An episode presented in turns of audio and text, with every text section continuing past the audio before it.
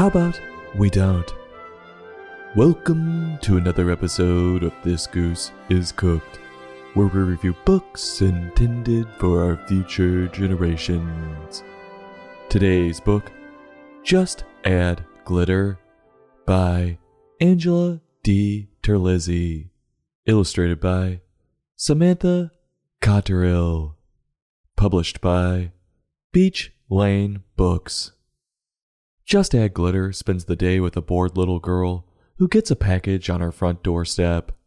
The package has jars of glitter in it, which the girl goes nuts with, spraying the glitter everywhere. Will this girl be forced to clean up her mess, learning a valuable lesson in the process?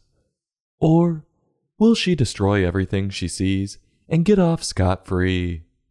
Well, bring some crazy glue. It looks like we're doing crafts. Now, let's get cooking. We begin seeing a little girl in a window, looking out at the rain. She's wearing a paper crown. She must have gone to Burger King that morning. And we get this insight into how she's feeling. Quote, bored, ignored, or feeling down? Need some fancy in your town? Want some shine upon your crown? End quote. I stand corrected. That has to be Angela Merkel sitting there, stewing that no one cares about her. The paper crown should have given it away. Well, this girl receives a package. It ends up being a bunch of jars of glitter. And by her face, she's in awe of the shiny stuff, like she just scored some of that dank ass kush.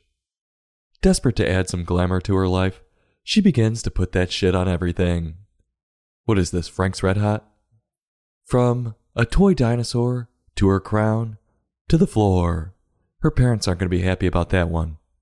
Speaking of, where the hell are her parents? Did her parents just up and leave and then thought it was a great idea to send her a care package full of glitter? Do you think she's okay? I don't know. Why don't we send her something? How about food?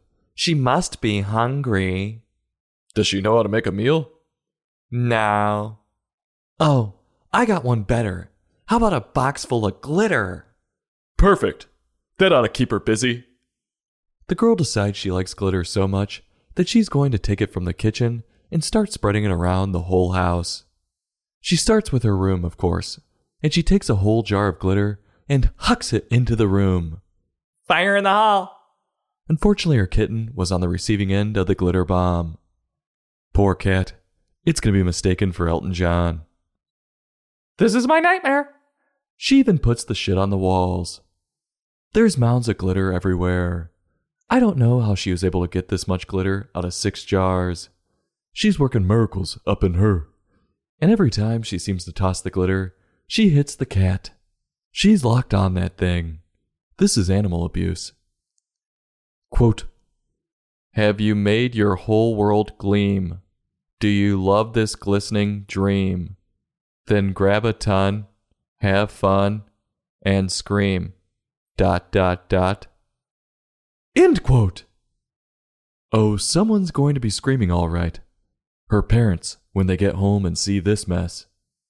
You know, you can't spell glitter without litter. It's just useless, sparkly trash. And this sight only serves to prove that point. I don't get the obsession with glitter. I went to a music festival one time and came back looking like I got in a fight with a pixie. It's impossible to clean up, too. I was finding that shit for years in places around the house I've never even been. I don't think I was under the love seat. Why is there glitter on top of the fire alarm?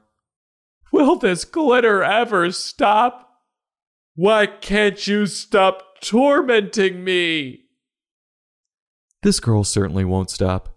She's going overboard. Or should I say, she threw her cat overboard. Because in one disturbing picture, we see the cat with its little paws up, drowning in glitter. Just then, the girl decides she's had enough. Well, that took a turn fast. So she gets the broom out, and this is where the book shows just how unrealistic it is. In one page, she cleans it all up. Yeah, right.